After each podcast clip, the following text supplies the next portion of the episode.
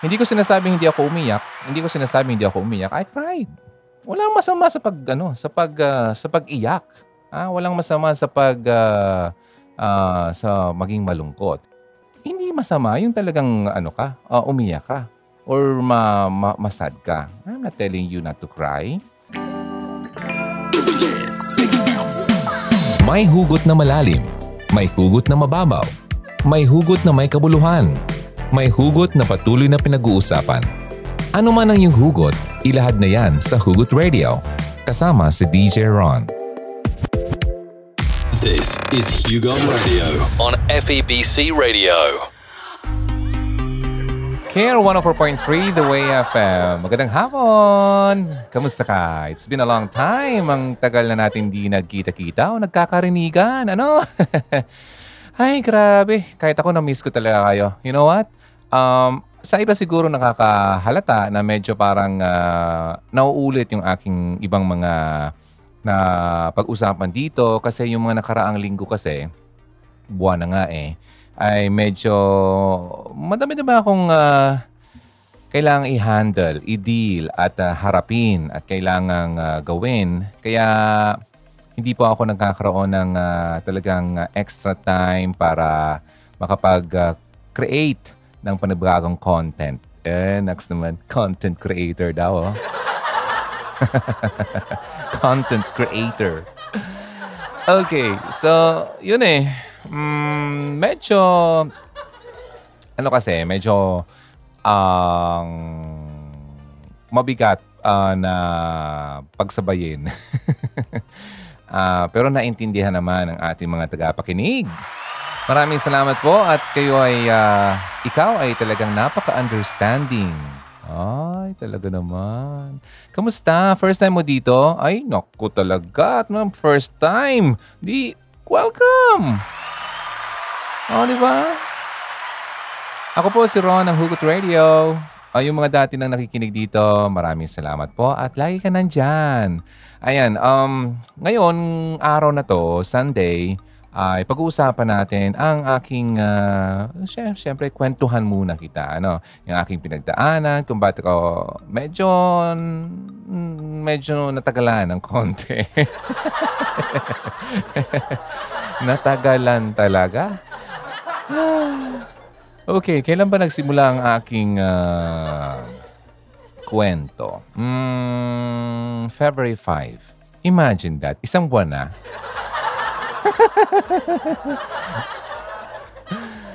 Kala mo, no? Kala mo, nung isang ano nang...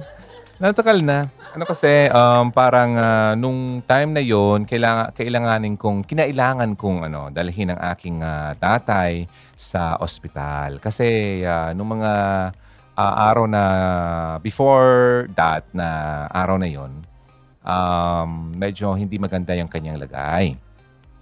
At uh, nagkaroon siya ng uh, ubo, uh, tapos hindi, ano, hindi talaga mawala Kumbaga, sa tingin niya, no, parang uh, hindi nag, uh, nababawasan. Yung parang sabi ko, ay naku, baka COVID. Huwag naman sana. Buti naman ay hindi. Thank you, Lord. Napakabuti mo. Um, kasi nung una, nung October, October tuloy. October, nung Oktubre, ay ganun din na nangyari sa kanya. Dinala ko rin siya sa ospital. Eh, buti nga lang noon ay uh, talaga maganda yung response ng gamot sa kanya at uh, uh, nakakakain siya noon. Oo, nakakainom, nakakain. Yun na lang, itong nakaraang buwan, nung Pebrero, hindi ganun ang nangyari. Mm. Kaya ang bilis nung uh, deterioration ng katawan niya kasi hindi na makainom kasi nasasamid uh, lagi. Tapos uh, hindi na rin makakain ng tama. So nakadepende lang talaga siya sa ano sa swero. At uh, yun, mga gamot. Yun nga, challenging pa din eh. Kasi nung pinatingin ko yung, uh, o pinatignan ko yung kanyang uh, lalamunan, sabi ng uh, ENT, yung ear, nose, throat, ENT. Yan ang ibig sabihin. Di mo alam dati. Ah, ayun, yun, yun yung ibig. ano ang ENT? Ent. Punta ako ng ant doctor. Ayun, alam na natin. So, pinatignan ko yung kanyang uh, ngalangala, yung lalamunan. So, sabi ko nga ganun.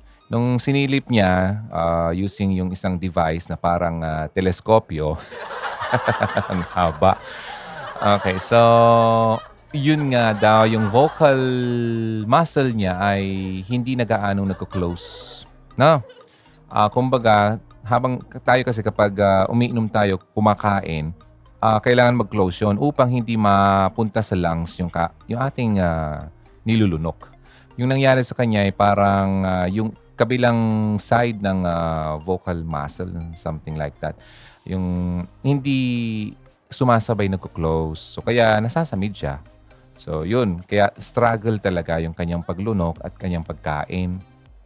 So laging uh, sabi ko nga uh, hinay-hinay lang, konti-konti lang hanggat sa nawala nawala talaga, hindi na makakain. Ay nako. So yun ang medyo nakakalungkot sa kanya doon kasi nagutom talaga yung katawan niya. So anyway, um, buti naman ay uh, okay naman yung ano, yung gamot at uh, yung pinapasok sa katawan niya. Yun nga lang talagang kulang. Ano, iba pa rin talaga yung kakain ka, tapos iinom ka ng uh, tama, ng juice, kung ano man, or uh, anything na pwede makapagpa lakas sa iyo. Kaya talaga ang tao pala, no, kapag uh, hindi talaga makakain, mm, mas madali ang buhay ng isang taong hindi kumakain kaysa sa taong inom lang ng inom ng tubig. Ano? Humahaba ang buhay. well, hindi naman sa humahaba. Kumbaga na-extend ang uh, katawan kapag uh, mas ma-extend ang katawan kung hydrated ang tao. Okay? Kaysa kung halimbawa, hindi ka na talaga kumakain. Eh, hindi ka pa umiinom, lalong wala na. Bagsak talaga yung katawan. So yun, um, uh, February 5, itong nakaraan ay dinala ko siya sa ospital. Okay naman yung pasok namin. Uh, medyo natagalan nga lang kasi yung isang pinakamalapit na ospital dito sa amin dyan sa may uh, city of Ligao. Uh, dyan pala, well, alam ko na to, uh, hindi ka i-confine kung ikaw ay positive sa COVID.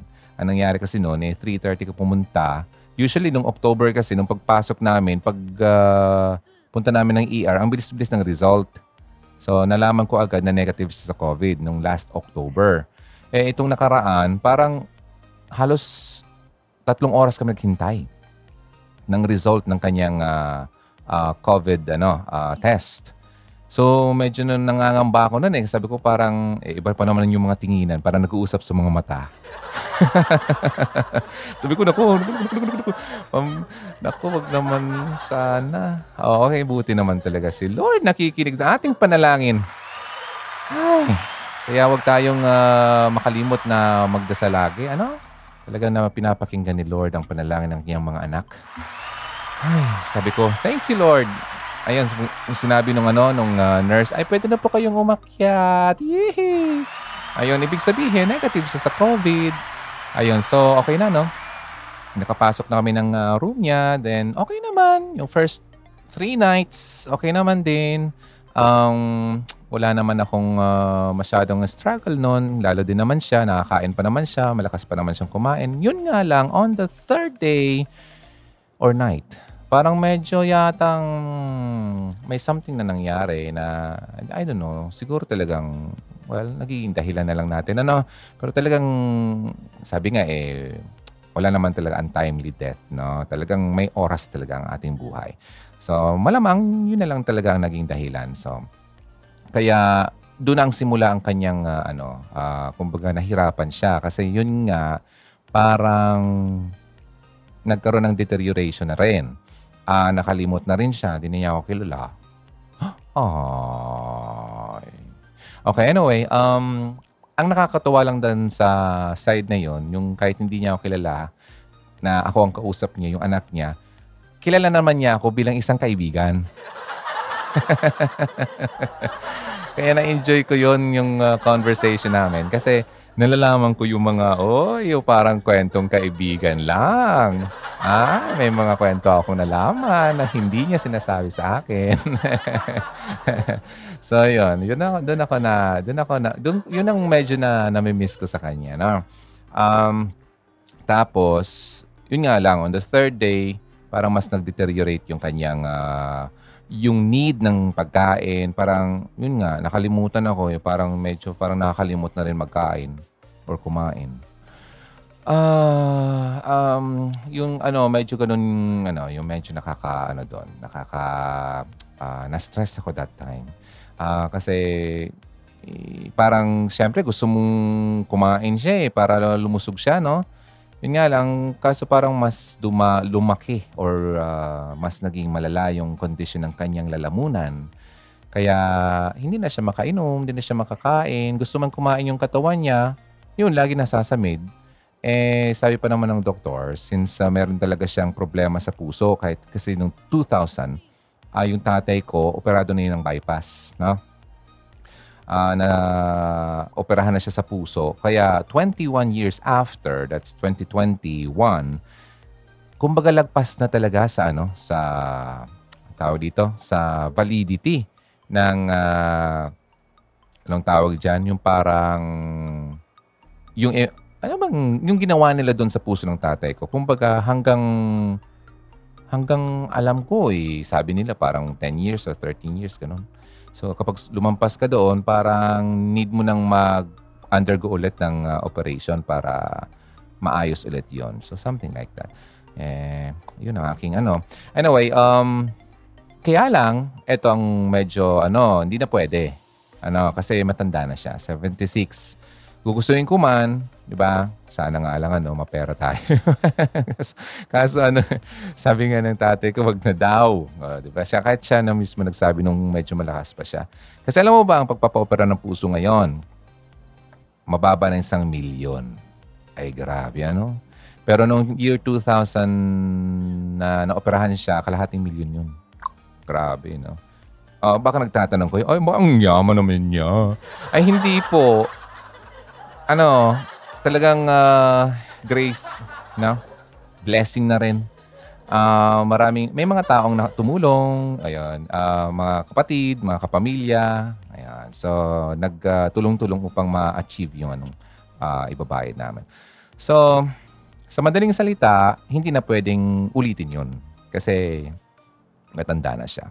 So, yun nga, ang kailangan na lang talagang, uh, kumbaga, wag mangyari sa kanya ay yung mga triggers na sinasabi na yung ma-stress siya, like yung inuubos siya dahil nasa mid, something like that. Tapos may mga sakit sa katawan, kung ano, mga triggers daw yan. Now, kung may mga triggers, mas ma-stress yung puso. Kaya, kumbaga, mas lumala tuloy yung kanyang kondisyon ng kanyang puso. Kasi, marami ng triggers na lumabas nung siya ay, uh, yung lumabas na yung kanyang mga nararamdaman sa katawan. So, um, yun nga, on the third day, ay nako, ano yun, nag nine days kami, no? Uh, yung, yung kumbaga, yung slope, ah, parang nag-slide yung kanyang, ano, ang health, pababa. Every day, mas nagiging worse, no? Um, mas nakakalimutan na niya kami. Ano? Yun nga lang, may mga tayo, naka, naka, na, naalala niyo yung mga pangalan namin, but kapag nandyan na sa harapan niya, limot na. Ayun. Pero nakikinig naman siya yun nga lang, mas marami wala siyang tulog. Hmm. Uh, isa pa yun, trigger pa rin yun, yung kulang sa tulog. Uh, yun nga, para talagang nag-deteriorate na rin. Yung malamang pati na rin yung sa kanyang ano, sa brain kasi yun nga, nakalimot. Tapos ma- na-discover ko pala, nung siya ay uh, na CT scan sa ulo, may nakita kaming old scar ng kanyang uh, sa likod, sa right side, sa back ng kanyang uh, ulo. Kasi nung medyo binata pa daw yun, eh parang may nagkaroon, nagkaroon siya ng aksidente, something like that. Kaya naumpog yata, uh, then nag-heal, then merong ang um, parang mass doon sa loob na yun na nag-cause ng kanyang pagkalito, pagka yun nag-hallucinate, yung parang na-trigger, ano, kumbaga siguro inabot na talaga ng oras na ma-trigger na yon Uh, so yun, um, yun na ang naging ano na, tuloy-tuloy na yon uh, kulang na siya sa tulog, di na na, uh, ano na lang, uh, lagi na lang nakapikit, although walang tulog. Imagine that, no? Pikit, pero hindi natutulog. Uh, pag ganyan-ganyan lang, yung katawan niya ay uh, napaka-active. Uh, I mean, yung isip pala. Pero yung katawan ay pagod. Kaya gustuin man magpahinga yung katawan, pero yung isip niya parang hindi nga, sabi nga ng uh, auntie ko kanina, kasi ganun din ang nangyayari sa kanyang nanay, uh, 88 years old na, parang hindi nag-jive uh, or hindi na nag sumasabay yung uh, nararamdaman ng katawan sa in uh, sa iniisip o naiisip. Kasi parang uh, tipong gutom na yung katawan pero yung isip niya ay, ay kumain na ako kanina. Something like that. No? So, hindi na talaga ano, uh, nagmamatch. So, yun ang nangyari sa aking tatay. Uh, then, uh, alam mo ba, ang nagustuhan ko lang talaga doon sa nangyari sa kanya. Um, binigyan kami ni Lord ng uh, quality time. No, napakaganda ng quality time na. Although, hindi sa setting na inaasahan namin or ko na yung tipong ibang setting, nasa hospital na Nasa hospital bed siya. Uh, pero balisa talaga yung tatay kong yun. Um, especially kapag uh, gabi. Uh, kaya wala din akong tulog noon. Um, pero alam mo, doon mo makikita yung strength na binibigay ng Panginoon sa atin. Uh, imagine wala akong tulog pero ang lakas ko. Ako lang, ako lang. Kasi hindi ko inaalaw yung nanay ko na pumunta ng ospital. Kasi nga sa kondisyon natin, pandemic pa rin tayo at yung nanay ko ay senior na rin. So, nag-decide talaga akong ako lang. Teacher, wala kang kapatid. Meron kapatid. Uh, yun nga lang, busy rin yun sa work. At uh, ako sabi ko, ako na lang kasi hindi rin siya maka hindi-hindi. Alam mo na, yung uh, trabaho, kapag kailangan ka talaga sa trabaho, especially kung nasa, ano ka, larangan ka kung na kailangan talaga ang presensya mo, ay nako, hindi ka basta-basta pwede. So nakakabisita naman. Ah, yun nga lang, ako talaga yung nag, ah, ano, kasi wala naman ako asawa, wala naman akong anak. So talagang pinag, ah, blessing na rin talaga na wala akong asawa. wala akong anak na kailangan ah, intindihin na, oh, hindi ko pwedeng iwan yung asawa, anak, ko kasi ganito, ganito. Walang ganon. So kaya talagang yung 101% na sinasabi ay talaga naibigay ko doon sa aking tatay. Then, yun nga, sabi ko ay binigyan ako ni Lord ng ah, napakaganda, quality time with my father. Naks naman, no? Parang sarap uh, i-play yung Dance with my father. Ha. Yun nga lang, hindi pwede kasi nasa Facebook tayo, no? Maka-copyright strike tayo. so, dadaldal na lang ako dito. Ang daldal ko naman. You know what? Just last night, uh, no, no, no, no, no. Two nights ago, alam mo ba, nakapag-live ako ng siyam na oras ng walang tigil. Ay, grabe, no? Na-break yung dati kong ano, score. Imagine, nag-start lang ako ng 3 hours before, tapos uh, naging 4, tapos sabi ko parang hindi ko na kaya kaya. Naging 5, tapos naging 6, ano ko, nag-7, nag-8. Akala ko yung 8 di ko na talaga ma, ano, ma-break. Ano ko, nung dalawang gabing nakalipas, 9 hours. Nagsimula ako ng 3.30 ng uh, hapon eh. Oh, imagine that. Anong oras na ako natapos? Uh, the next day, no? Grabe. Pero napakabuti ng, uh, napaka ano, ng mga viewers. Talagang, uh, yung iba, uh, nag, nag-stay talaga. Yung iba, papasok, palabas, papasok, palabas. Naintindihan ko naman yun kasi, ano, uh, busy naman. Sabi ko nga ay, uh, uh, hindi naman kayo required na manood sa akin. And pwede naman ako talagang mag-live na kahit walang nanonood kasi ang target naman siya na yung replay viewer. So anyway, uh, ito, ang um, pasensya niyo na ako, medyo madaldal talaga ako. No? Talagang ganito talaga ako kapag nasa harap ng uh, mikropono. May DJ, oh, parang wala lang, ano, parang ano, uh, wala lang nangyari sa kanya. Uh, sa mga hindi po, sa kakatunin lang po, ako, uh, nagkakwento lang ako ng uh, reason kung bakit ako medyo matagal na wala. Yung aking tatay po ay uh, talagang, uh, ano na, nakasama ng ating Panginoon. Nauna na, nagpahinga na, pinahinga na. Ayun. So, oh, oh ba't ka hindi ka umiiyak? Ay, tapos na po. Nung time pa lang na nandun ako sa hospital, ay sinulit ko na yon. Kinausap ko na siya, nag-usap na kami. Uh, tapos, uh, especially nung time na um, nakalimot na siya, no? Hindi na niya ako kilala. Talagang masakit yun sa akin. No? Although, mas tinignan ko pa rin yung uh, positive side of it. Na? Kasi mas in-enjoy ko nga eh. Uh, sabi ko, hindi man niya ako nakikilala, pero at least nandiyan pa rin siya, nakakausap ko siya. May mga na-discover nga ako sa kanya. So, yun, nakakatuwa. Then may mga kwento siya na yung binata pa siya. Alam mo kasi parang bumalik yung timeline niya eh. Uh, wala siya sa present lagi siyang nandun sa past nung binata pa siya, yung ginagawa niya nung kung ano-ano, nung uh, mga nililigawan niya, ganun. diba? Tapos, all, naalala naman yung nanay ko sa pangalan, pero nung pumunta na doon, hindi nakilala. Uh, so, pero anyway, na, siguro naman may mga times naman ay uh, na-recall pa naman niya. Kasi nga, nung uh, pinatawag niya yung nanay ko, ay uh, nag-respond naman siya. Then yung uh, hiningi, hiniling niya, parang kasi tinatanong namin, gusto bang pumunta dito sa ganyan, sa ganyan. Tapos nung sabi ko, papuntay natin dito yung uh, si, si Jordan, yung apo niya. Kasi isa lang naman apo namin, apo, apo niya dito. Uh, only child kasi nung kapatid kong pangalawa. Yung iba ko sa mga ano, uh, pamangkin ay wala dito. Never pa talaga sila nagkita kasi nasa US yung mga yon at malalaki na rin. Eh, yung ate kong panganay, wala na rin. Na, nauna na yun noong year 2010. Then, oh, speaking of 2010, uh, parang doon ko nakita yung start ng uh, sadness or deterioration ng tatay ko. No? So, mukhang parang 11 years niyang dinamdam or somehow, although di, pa nam, di naman niya pinapahalata, pero, you know, as a parent, alam mo yan, alam natin yan. Kahit nga ako eh. Uh, you know, hindi man ako naging parent, Uh, pero naikwento ko na rin to. Nagkaroon ako ng anak. Uh, and that's another story na sa next na ano natin, programa.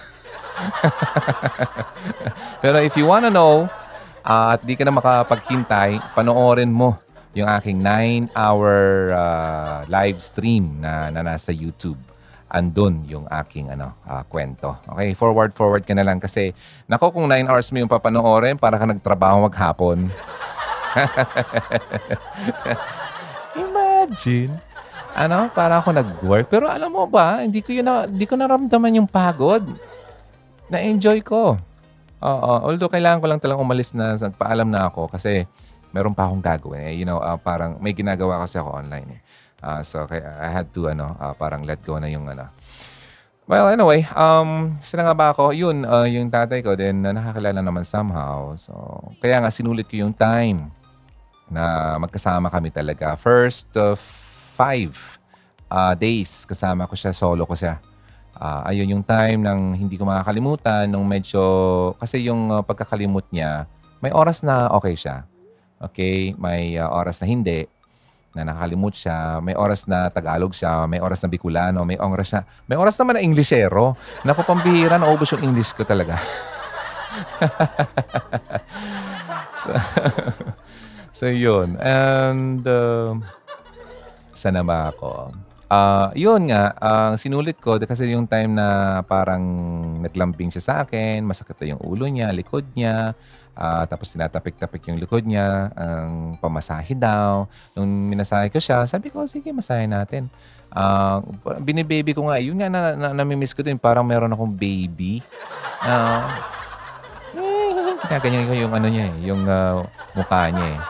Kasi, eh, ang, ang sarap pala mag-alaga, no? Parang, parang na, na parang, uh, isipin mo, no, nung bata ka pa, ikaw yung ginaganon.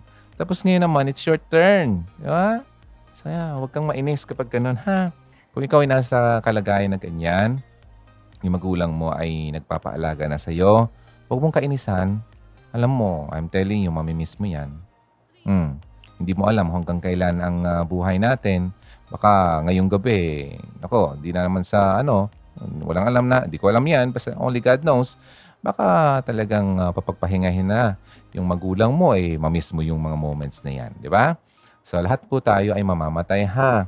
Uh, walang sino man ang hindi mamamatay. Uh, ikaw ba? hindi, mamama- hindi ka ba mamamatay?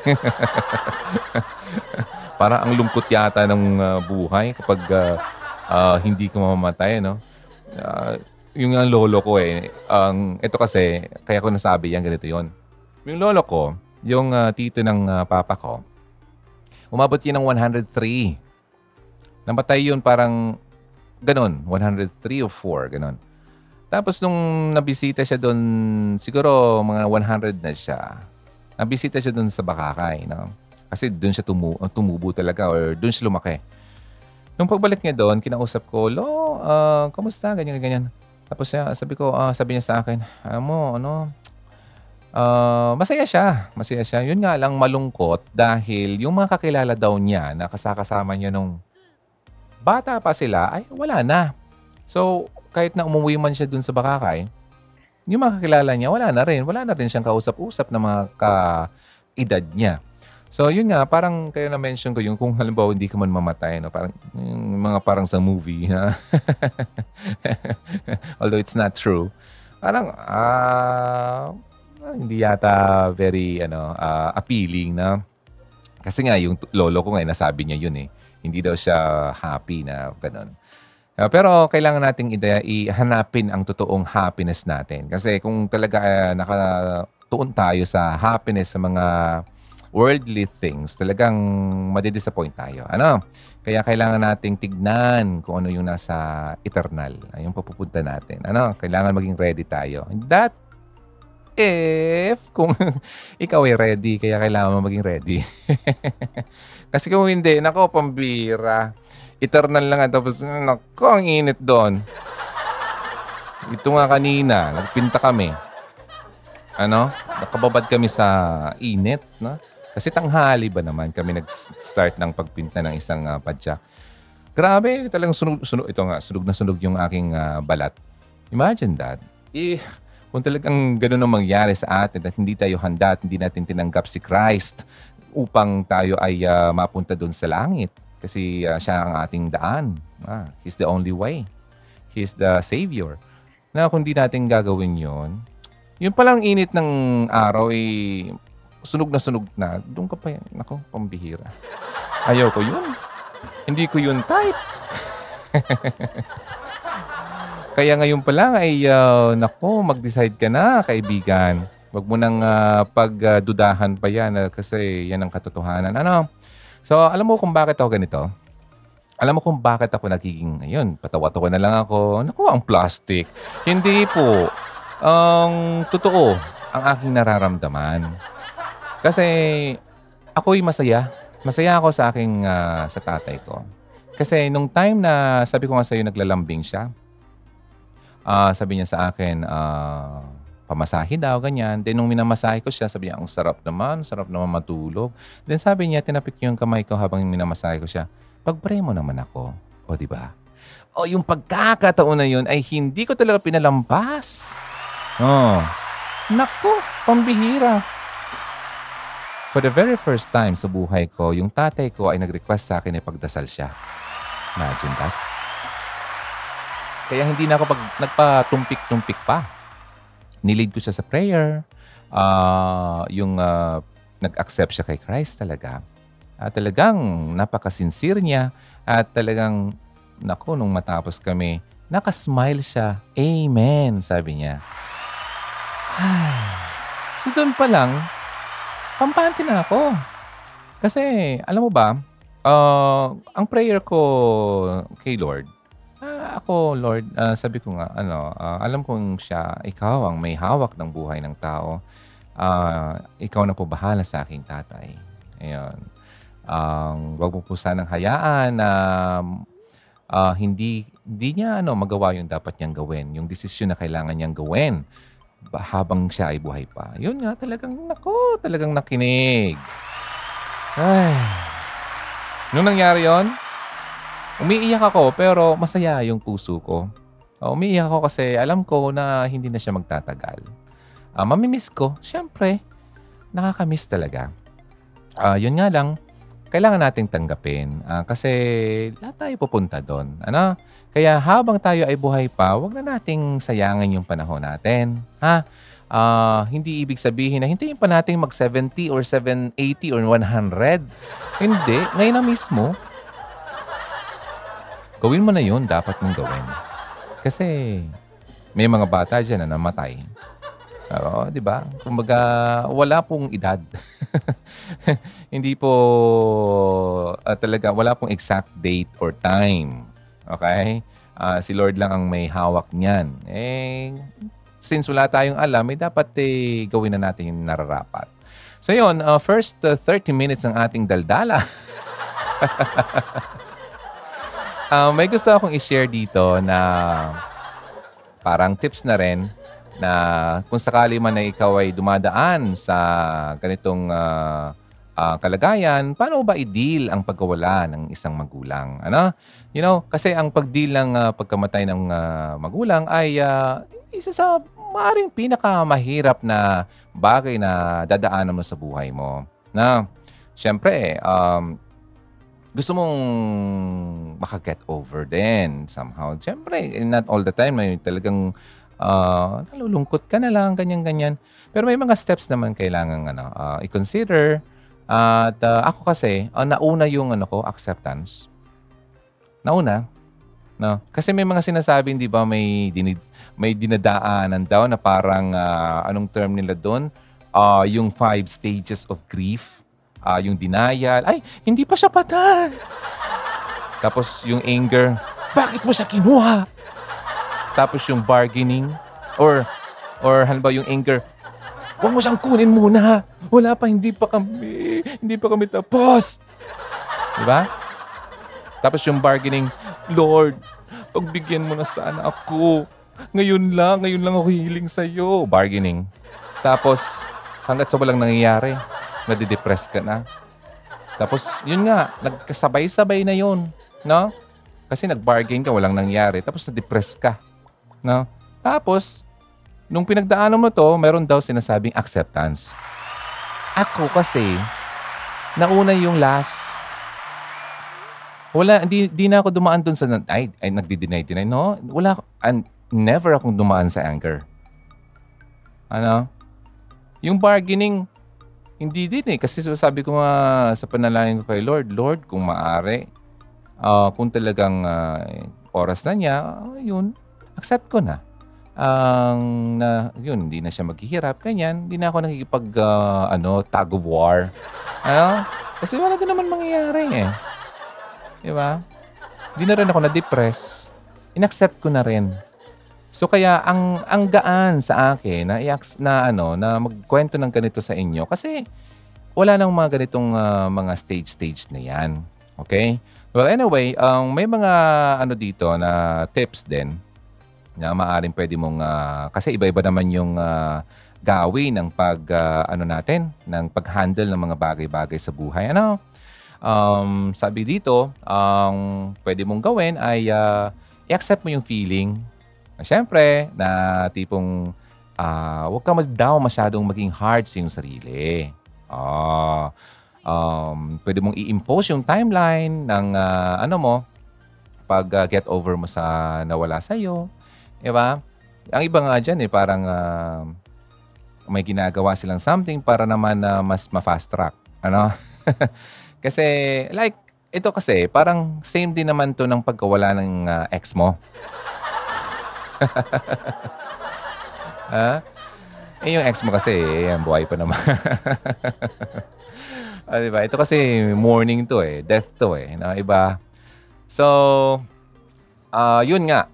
Mag-grieve ka daw at your own speed. Wala naman nagsasabi na dapat bukas eh, naka-move on ka na. Ha? Walang ganun. Okay? Iba-iba yung uh, ano natin, yung uh, yung uh, gawe at yung speed nga. So be patient sa iyong sarili. Ha? Ex- uh, let go mo yung expectations mo. Uh, kung halimbawa man sa tingin mo ay gusto mo talaga makamove on agad pero hindi ka pa na makamove on, uh, well, sige, take your time. Pero mamaya, may sasabihin ako kung bakit na kailangan nating ano. So, parang unahin yung kagaya ng ginawa ko. Ano?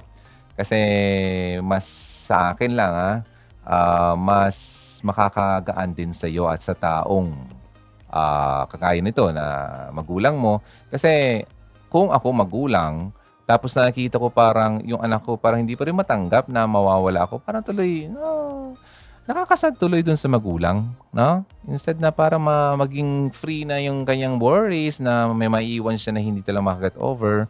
Kaya alam mo ba nung time na yung tatay ko ay ah, malapit na, sabi namin, kinausap namin yon nagbulong kami na huwag mo na kami isipin.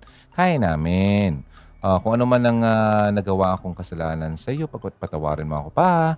Ah, kung ano man ang nagawa mong kasalanan, huwag mo nang isipin, pinatawad ka na. Mga something like that. Ano kasi hindi na nga makapagsalita yung tao, no, di ba? So, patawarin mo na kasi kahit na hindi na humihingi sa iyo ng kapatawaran. Kaya importante din yun. Yung ah, time na yon nagkaroon kami ng ah, moment ng ah, pagpapatawad at pag pagle-let go. Ha? Next, sabi nila, ang i-accept mo yung ah, feeling na, eh, syempre, gusto mo mabuhay din yung ah, magulang mo. Ayaw mo yung mawala din. Okay na naman yun. That's normal. Tao tayo eh. Sino ba naman ang gustong mawala ng magulang? Ah, na bis- bigla na lang mawala. So, we're humans. So, that's part of ano natin, mga emotion natin. No? Ang sabi nga, wag mo masyadong ah, anong sarili mo pahirapan. Uh, then, other thing na parang sa accept ng iyong nararamdaman, yung syempre, kailangan mo rin remember yung parent mo, uh, balikan mo yung mga alaala. Alam mo, isang alaala na uh, gustong gusto ko, yung time na uh, wala pang mga sasakyan, wala pa kaming, wala kaming tricycle, wala kaming motorsiklo. Alam mo, sinusundo niya ako ng elementary? Ah, bisikleta. Tapos, one day, one day, pag sundo niya sa akin, yung bisikleta, aba may upo na, upuan. Ginawa niya ako ng upuan sa harap. Tapos nung tinanong ko siya, pa, ba't may upuan na? Sabi niya sa akin, syempre mahal kita. Naks talaga naman. Alam mo ba, hindi ko yung makalimutan. Oh, anong grade kaya ako na? Siguro mag grade 2, ganun. Ang, ang bata ko pa. Imagine that.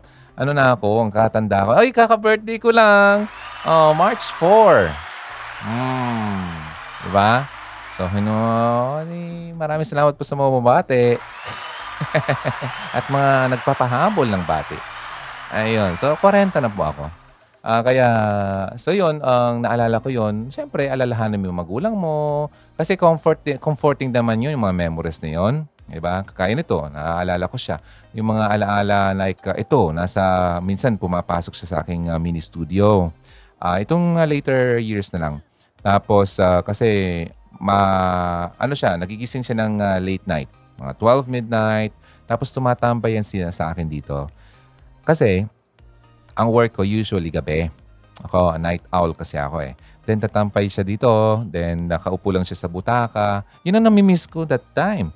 Kasi uh, although hindi naman yun naging uh, consistent na kasi nung mga siguro itong mga nakalipas, parang naisip niya, parang ayaw din na niya mamaka, ano, disturbo. Although, sa akin, okay lang naman yun eh. Hindi naman siya nakakadisturbo.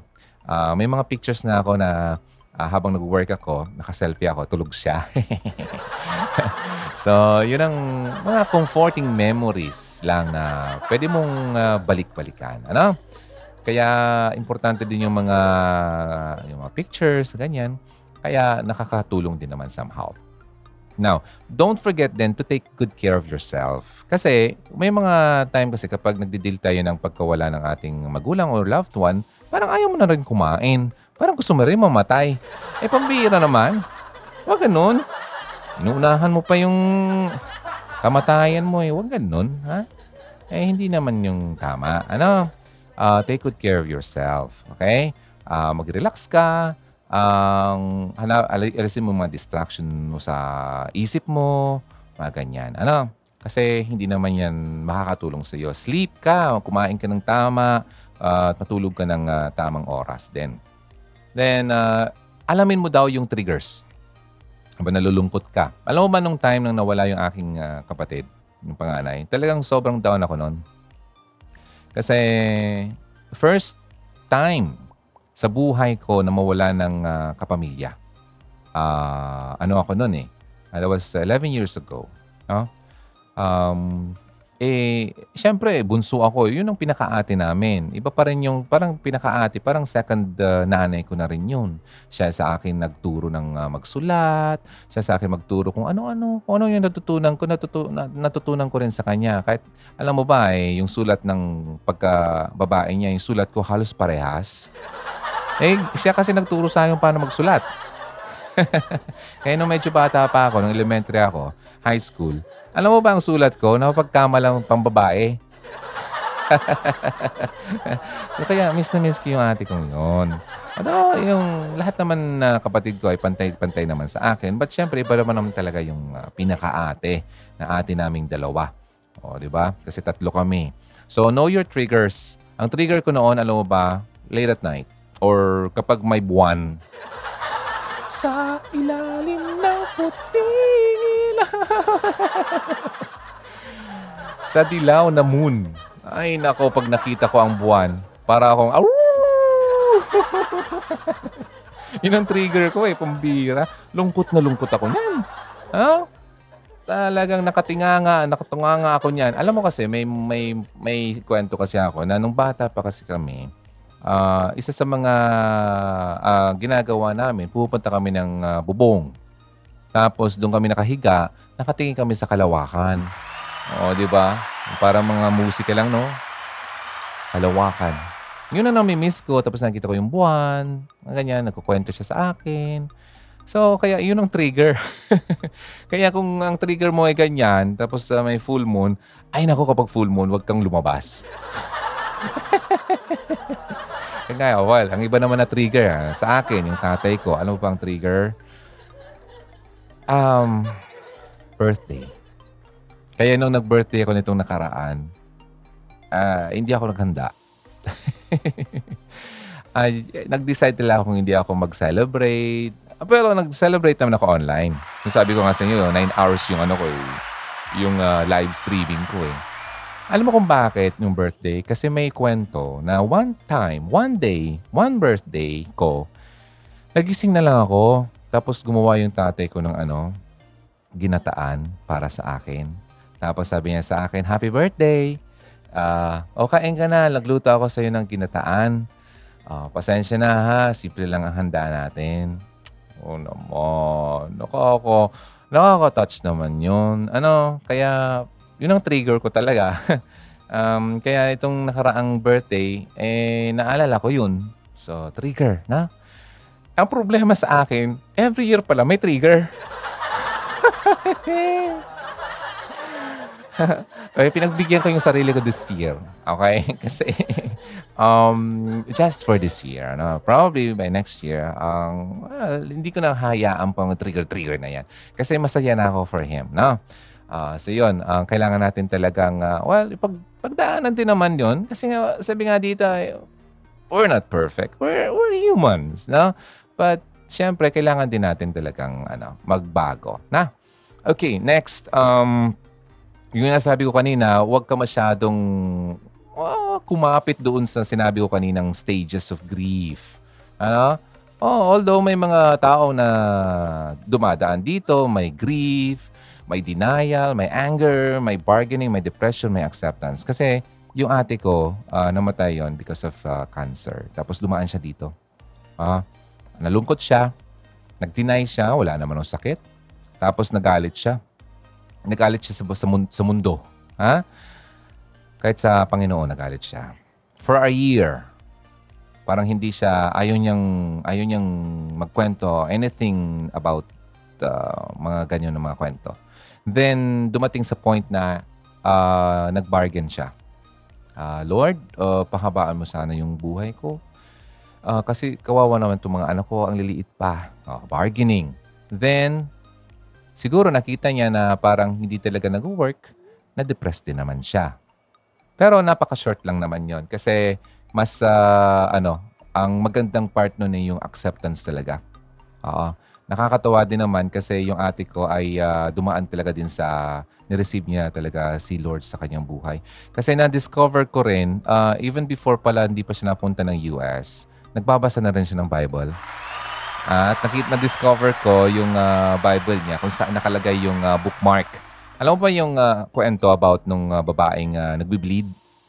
Tapos gustong-gusto niyang hawakan si yung uh, damit lang para para maano ako, mahila ko. Uh, yun ang kwentong binabasa niya nung time na uh, umalis siya ng Pilipinas. At yun din ang nangyari sa kanya. Bleeding din ang kanya naging problema. Uh, yung parang yung pag-menstruate niya, ay parang sobra, sobra, sobra, sobra, sobrang haba. Parang alam ko yan kasi nung bata pa ako, ako, to, ako yung tagabili ng kanyang ano, napkin eh. alam niyo yung mga babae, di ba? Alam, ang alam ko lang dyan, eh, parang three days, dapat wala na, no? Ang iba, one week siguro, ganun. Hindi ko alam eh. Parang hindi ako masyadong uh, updated eh. Hindi, basta ang alam ko dyan, uh, hindi yan ganun katagal. Kasi sa kanya kasi, minsan, ilang weeks na ganun pa rin. Oh, so, kaya parang uh, may something talagang problema sa katawan niya. Eh, nag, na-trigger na rin yun nung siguro after uh, a decade na rin na ganun. So, yun ang naging problema niya. So anyway, um, kahit nagdumaan man siya sa ganung uh, may ano siya, may sakit siya, ang kagandahan doon ay nakatanggap siya sa Panginoon. Bago pa man siya namatay. Kaya masaya na rin ako noon. Oo, happy na ako yung para sa kanya. So yun. And also, um, sabi nga, kapag ikaw ay uh, nasa ganito pang moment, uh, huwag ka daw agad-agad o gumawa ng napakalaking desisyon. Uh, muna, kasi hindi ka pa talaga 100% sa yung uh, ano, thinking. Uh. Malamang uh, talagang grieving ka pa. Uh, sabi nga sa isang kasabihan, huwag ka daw mag-decide kapag sa dalawang uh, instances. Isa, kapag sobrang happy mo. Ay, ang pera ko, ang saya-saya ko, mamimigay akong pera. Ay, sige, pagbigyan mo yung lahat. Sige, sige, sige, sige. Yan, sige, ubusin na. Hanggat sa nawala na lahat. Kasi ang saya-saya mo eh. Hindi mo pinag-isipan muna. Or, kapag galit ka. O galit ka. Ay, ayoko na sa'yo. Break na tayo.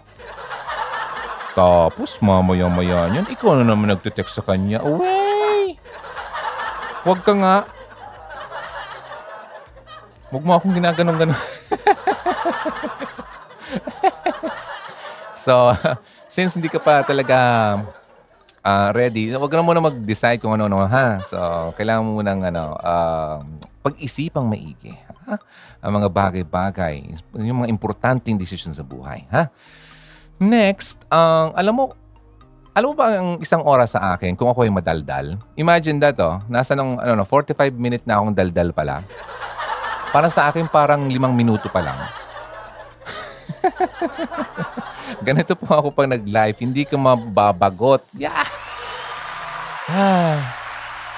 So yun, ang um, isa pang mga uh, tips dito, yung uh, halimbawa nag-grief ka, you talk to your friend, your close friend. Meron akong mga close friends. So nakakatulong din naman yan. Or you can go to uh, uh, talk to your uh, someone, a family member na close sa'yo. Diba? Pwede ka mag-open up. Then pwede kang uh, mag-open up. Uh, you, you can also consider uh, asking help sa isang uh, counselor, sa iyong uh, pastor, di ba? Uh, na pinagkakatiwalaan mo. O yun. So, pwedeng pwede yon Or you can join a uh, group or small group uh, kasi nagpapalakasan kayo. Di ba? So, yun ang mga bagay na pwede mong gawin habang ikaw ay nasa ganitong uh, ano, stage ng iyong buhay. And also, don't forget, find comfort in your faith. Ha? Spend more time sa iyong organization, sa church, di ba? And uh, spend more time with God. Alam mo kasi, hindi lang dahil meron kang pinagdadaanan, dapat yan everyday mo yung ginagawa. No? Uh, wag daw tayo maghinto uh, ng uh, pagdarasal. Ha? O hindi yung uh, nagdarasal ka lang dahil mayroong kang kailangan sa kanya. Hindi ganoon. Every every moment of your life, every every single day, ha? 'di ba? Ah, kasi paggising mo pa nga lang, eh, nako, blessing na yan. Eh kagabi, eh, paano? Eh, kung nawala na yung hininga mo kagabi, di ba? Hindi ka na nabutan ng umaga. So, pasalamat ka pa rin. In everything, give thanks. Di ba? So, another thing na pwede na lang, ano, another thing na pwede kong i-consider, and sabi din ng iba, uh, when you are dealing with this kind of, ano, um, you know, issue sa iyong buhay, consider getting a pet. pet! Ako kasi ang dami ganyan eh. Kaya, meron bang isang isang uh, post nga yung uh, parang uh, meme. Uh, galing siya sa trabaho, pagod na pagod siya, tapos uh, pag uwi niya sa bahay, abay, sinalubong siya ng kanyang pusa o kaya yung aso, tapos niyakap siya. Yung pagod niya, na-transfer niya dun sa aso. At kinagat siya. Sabi ng aso, pambira ka, pinasa mo sa akin. Hindi, joke lang. Joke lang. Hindi. Kasi meron pala dong, meron ganyan daw na moment. Ah, You know, when you when you see your pet, di ba, parang, ay, naku, ang cute-cute naman niya. Nawawala yung iyong pagod. Yun ang ibig kong sabihin doon. joke yung nakakakatid ka. okay? So, consider uh, getting a pet. O kung may pet ka na, yun, mas alagaan mo yung pet mo. O, pusa man yan, aso man yan, o baboy. Kung baboy, ano, hindi mo na yun ibenta. ano yan, yung ano, yung parang pelikulang si Babe. Ang cute yung Babe na yun. Parang gusto ko tuloy mag-alaga ng uh, baboy tapos hindi papalakihin ko lang. Pero gusto ko yung baboy na hindi na lumalaki. Hanggang ganun lang kaliit. Kasi ang laki-laki na, paano mo yung isasabay sa pagtulog? Mas malaki pa sa'yo. so yun. Next, yung mga tips dito ay ah, return to your, ano, sa, sa gawi mo, sa dati mong ah, ginagawa. Ah, i-break mo na yung dati mong routine, ano? Ah, lumabas ka sa comfort zone mo kung lagi ka na nasa bahay na lang. Although, well, ah, Ah, maintindihan naman kasi na sa pandemic pa rin tayo. But uh, yung routine na dati mong ginagawa, malamang pwede mong palitan na rin. Ano? Ah, gawa ka, hanap ka ng ibang way para ma-switch mo yung schedule mo, di ba? And uh, spend time ah, sa mga ibang pwedeng, oh, malamang gardening or speaking of gardening, kasi yung tatay ko, bago siya namatay, mahilig siya mag-garden. Ah, so, meron nga siya dyan sa likod, ah, mini garden. Ah, may mga petsa, yung doon, i-divert mo yung attention mo sa ibang bagay na kawili-wili, no? Ah, malamang mahilig ka mag-paint, o sige, mag-paint ka. O, di ba? Kung ano man na pwede mong, yung dati mong kahiligan ng bata mo, gawin na naman ulit ngayon. Ayon. So, do the things you used to love. Di ba? Ah, halimbawa, before, ah, ako noon na mahilig akong magsulat, wala na akong practice ngayon. Ang bira. Grammatically incorrect na ako ngayon. wala na. Ano na, rusty na. Okay, anyway, so malamang pwede mong i, ah, ano yon, ah, i-rekindle or ah, i, ano mo, ah, sindihan ulit ang ah, dati mong ginagawa dati. Di ba? Keep the flame ah, burning, kumbaga. Sabi ko nga dito sa Hugot Radio. Then, avoid alcohol. Ah, alam mo, hindi lang avoid, stop it alcohol, tsaka yung mga vices na yan, tanggalin mo na yan, hindi yan makakatulong sa iyo. Ha? Baka magkasakit ka pa eh, sumunod ka na. Gusto mo yon? Ayaw mo naman eh. Oh, wag mo na, tanggalin mo na yan. Then get busy. Ha? Kakawala pa naman, susunod na ako. Ang bira. o, di, alagaan mo yung sarili mo kasi. Ah, kaya nung kaibigan ko, ayun o. Wow, talaga nagbago na siya. Alam na niya kung sino siya. Very good. Ginagawa yung, da, yung lahat ng ah, dapat gawin para humahaba, humahaba, humahaba-haba naman yung kanyang buhay. Kung baka maging healthy naman siya. Kasi sabi nga nung ano ko eh, sabi, sabi nga niya eh, ah, ilang, sabi daw ng doktor sa kanya, ilang taong ka na, iho? Ah, ano na po, 35. Tell it to your liver. Bakit ho, Dok? Ang liver mo nasa 60 anyos na. O, di ba? Di nagulat siya. eh kasi kakainom daw niya eh. So, yun. Kaya kung ayaw mong mapadali-dali ang buhay mo at ah, yun, tanggalin na yan mga bagay-bagay na yan. Okay? Then, get busy. Tama yun. Kung ano man, mag-journal ka, mag-vlog ka, kung ano man. Anong gawin mo? Mag-tiktok ka. Huwag naman yung mga TikTok na tut, tut, tut. Ang bira naman. Yung may mga kabuluhan naman. Ah, hindi yung, para kang mga, parang, yung kiti-kiti. Huwag ganon. Ha? Hayaan mo na yan sa mga bata, no? Huwag mo nang gayahin sila. Ah, dapat kapag medyo mat- mature na yung looking natin, ay hindi na bagay yung mga ganyan-ganyan mga kembot-kembot na yan. dapat mature content na. Ah, para naman matuto yung mga bata sa atin, ha? Okay, then uh, spend time sa mga soothing activities, kagaya ng uh, uh, walking. Although soothing ba yung walking? O naman, kasi nakita mo yung mga magandang lugar, di ba? Ako ngayon, pinapractice ko na yung walking. Ay, talaga naman. Siyempre, gusto kong, uh, ano eh, kasi noon, lagi na lang ako sa bahay. Uh, yun nga lang, medyo struggle ngayon. Kapag nag-walking ka, nakamask ka. Parang hinihingal ka na. hindi, hindi raw ano, hindi raw uh, advisable na mag-walk ka or mag-run ka na nakamask. Kaya gawin mo 'yan para hindi ka na mag-require mag-require pang mag-mask. Um, doon ka daw mag-walk somewhere na walang mga tao. Okay? Or wala masyadong mga kasalamuha. Okay? Uh, yun. Akyat ka doon sa bundok. Uh, tapos sa uh, ano, para mapunta naman yung makita mo naman yung nature, 'di ba? Wala masyadong umaakyat doon eh. So, ganyan. Then, pwedeng maaari magbasa ka ng mga books na hindi mo binili mo, hindi mo binabasa, pambira. Oy, speaking of mga books, ang ganda ng mga books sa PCBS Legazpi City or kung saan man na branch ng uh, PCBS, Philippine Christian Bookstore. Nako, kung naghahanap ka ng magandang books, ay nako, walang tapon doon. Ang ganda. Okay? Uh, or you can also listen to uh, soothing music, mga ganyan-ganyan. Alright? And of course, be patient with yourself. Yan. So start enjoying your life again and make sure not to yung overburden yourself. Kasi naman, yeah, di ba, maging uh, mabuti ka naman sa iyong sarili. Ha? Huwag mo masyadong pahirapan yan. Kasi, eh, love mo yung ano, yung, yung katawan, alagaan mo. Sabi nga, uh, uh, it's the temple of the Holy Spirit. Di ba? So, alagaan mo yan eh, wag mong i-force, ha? But, syempre, prayer really works. Prayers. Nako, I'm telling you, kung hindi ako nag uh, kung hindi ako nag-pray, uh, kundi talaga itinaas ko lahat na aking worries at saka yung pag-aalala, yung burden, tsaka yung lahat ng negative feelings ko sa ating Panginoon, hindi ko kayang gawin ito ngayon. Ha? Yung magsasalita ako sa inyo ngayon, at magkukwento ako ng nangyari sa aking tatay, malamang uh, isang oras tayo nag-iyakan dito. Ha? Hello, Hugot Radio. Nakikinig ka. Although, sabi mo nga, grief yan. Eh. So, iba-iba yung ating ano. Pero I'm just telling you yung pinagdaanan ko para makatulong naman sa'yo. Ano? Hindi ko sinasabing hindi ako umiyak. Hindi ko sinasabing hindi ako umiyak. I cried.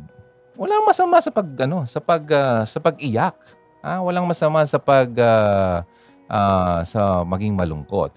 Kung uh, nawalan ka ng uh, mahal sa buhay, uh, alam natin na talagang painful experience 'yan, ha? Naintindihan 'yan Jesus, uh, 'di ba? Naintindihan ni Jesus ang pain na 'yan kasi yung time na nawala yung kanyang close uh, sa kanyang puso, 'di ba? nung nalaman niya na namatay si Lazarus, di ba? He was deeply moved and he wept. Na umiyak talaga siya kasi nawala yung kanyang uh, friend. So, sabi ko sa iyo, hindi masama yung talagang ano ka, uh, umiyak ka or ma, ma, masad ka. I'm not telling you not to cry. I'm just uh, saying na kailangan mong ano, uh, kailangan mong kumbaga, syempre sabi ko nga kanina, yung acceptance. Kasi yung death kasi, hindi natin hawak yan. Ano?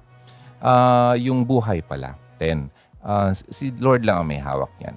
So yung story na yan, um, hindi naman yung natapos sa iyak. Iyakan na lang ng iyakan. Ano? Si Jesus alam niya na meron siyang, uh, he, he possessed yung uh, kapangyarihan na kailangan para erase si Lazarus no? from the dead. And he said, I am the resurrection. And the reason why he did that, kasi kailangan niyang uh, gawin yun upang uh, makita rin ng tao yung uh, kanyang ginagawa. Ano? He said that uh, I am the resurrection and the life. Oh, di ba? He who believes in me will live even though he dies. And whoever lives and believes in me will never die. Ah, ang ganda. Ano? So, wala, wala naman si Jesus dito ngayon, but when we die, since we believe in Him, ay nako, hindi tayo mamamatay. Not dito, ha? But meron tayong buhay sa kabilang buhay. Di ba? So, si Jesus uh, na-overcame yung death uh, through His resurrection. Siya lang naman ang pwede mabuhay muli. ah. Kasi for the wages of sin is death. Na alam natin yan, eh tayo makasalanan. But since uh, sa sobrang uh, ano, ang buti ng ating Panginoon ay talagang gumawa siya ng solusyon upang tayo ay masalba. So it is very comforting to know na yung uh, kamatayan ay uh, hindi talaga yung katapusan. Uh, kagaya ng ibang paniniwala, no? Na ay, namatay na, wala na, tapos na ang lahat. Ay, hindi po. Only if, okay, you believe in Jesus as your Lord and Savior. You will have eternal life. Oh, yun yun. Ha? Uh, si God ay nag-prepare ng bagong uh, ano natin, uh, titirahan para sa atin. Ha? Uh, na wala ng uh, no more uh, tears, no more uh, pain. Di ba? Wala na rin death. So nakakatawang isipin na meron tayong uh, ganyang uh, solusyon sa ating uh, bilang uh, dito na nasa lupa. Okay?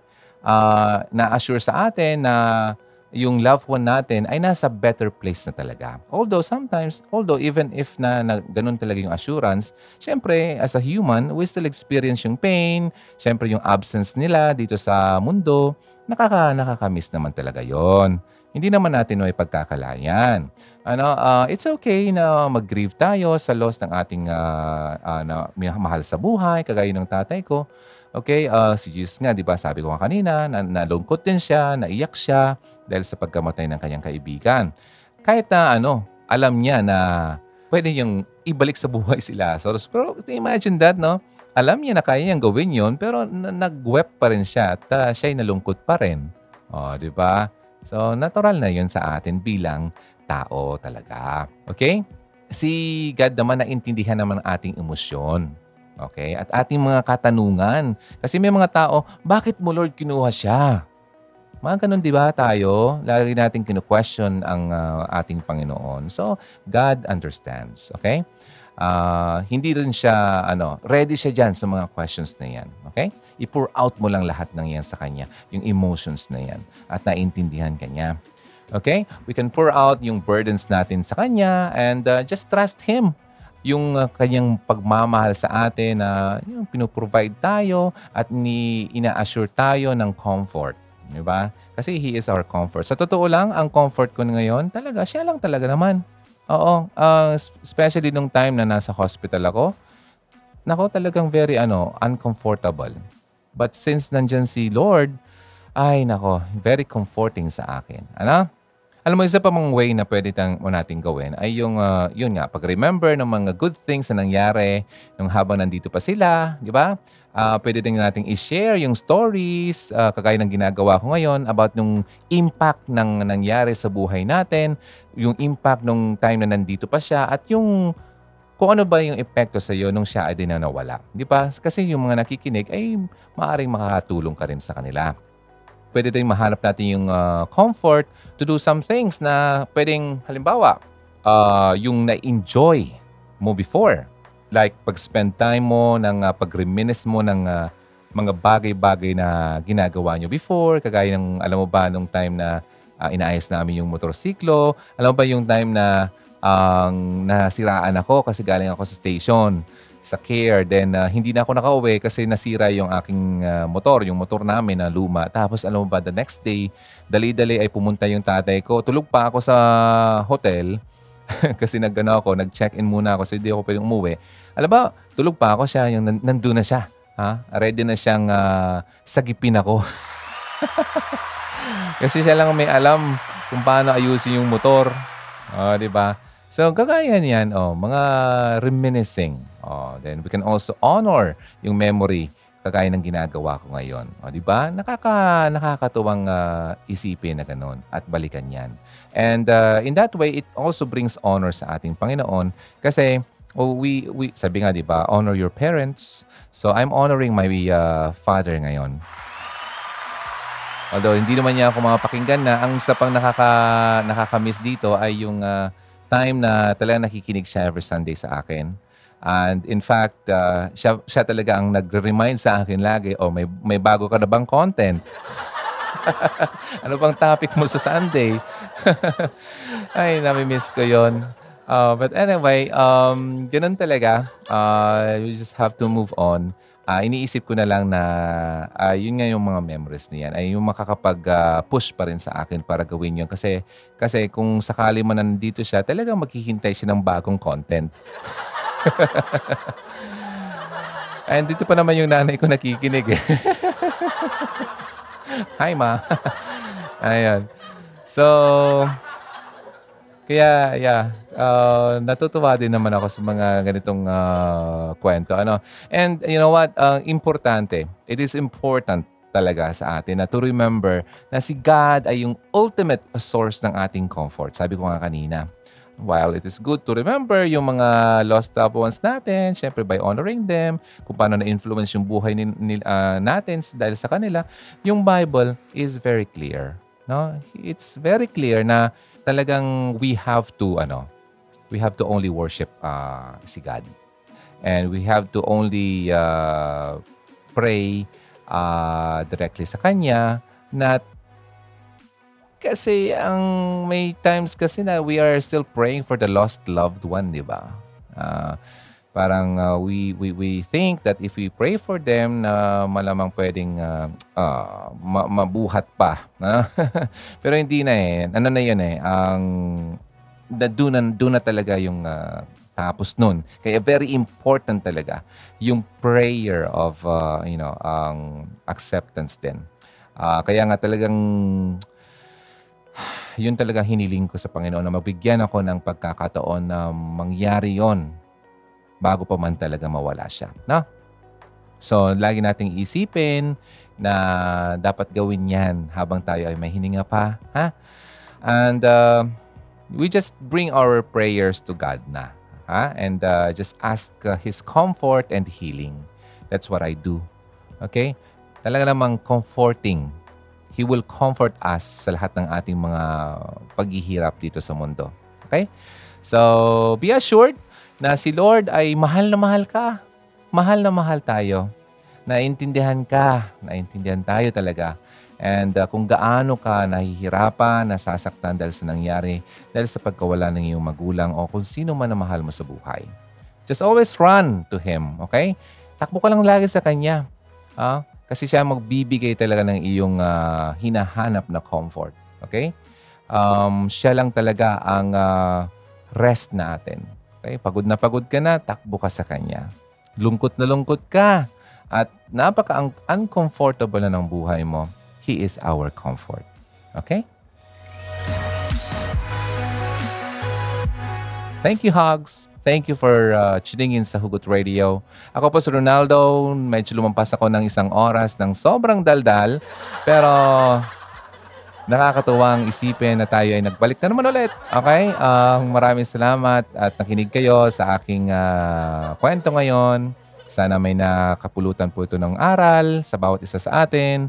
At uh, kung uh, ano man ang dapat gawin natin kung tayo ay dumadaan sa ganitong sitwasyon. Okay? So hugs! Kyrians, super thanks! Ako po si Ronaldo ng Hugot Radio. Laging tatandaan, always believe in love and keep the flame burning. I'll see you next time. Bye for now! Halina't makihugot na. Kontakin kami sa 0946 763 9858 0929 359 4298 0915 931 7184. Kung nais mong magkapag-ugnayan kay DJ Ron, maaari mo siyang bisitahin sa kanyang YouTube channel sa Hugot Radio.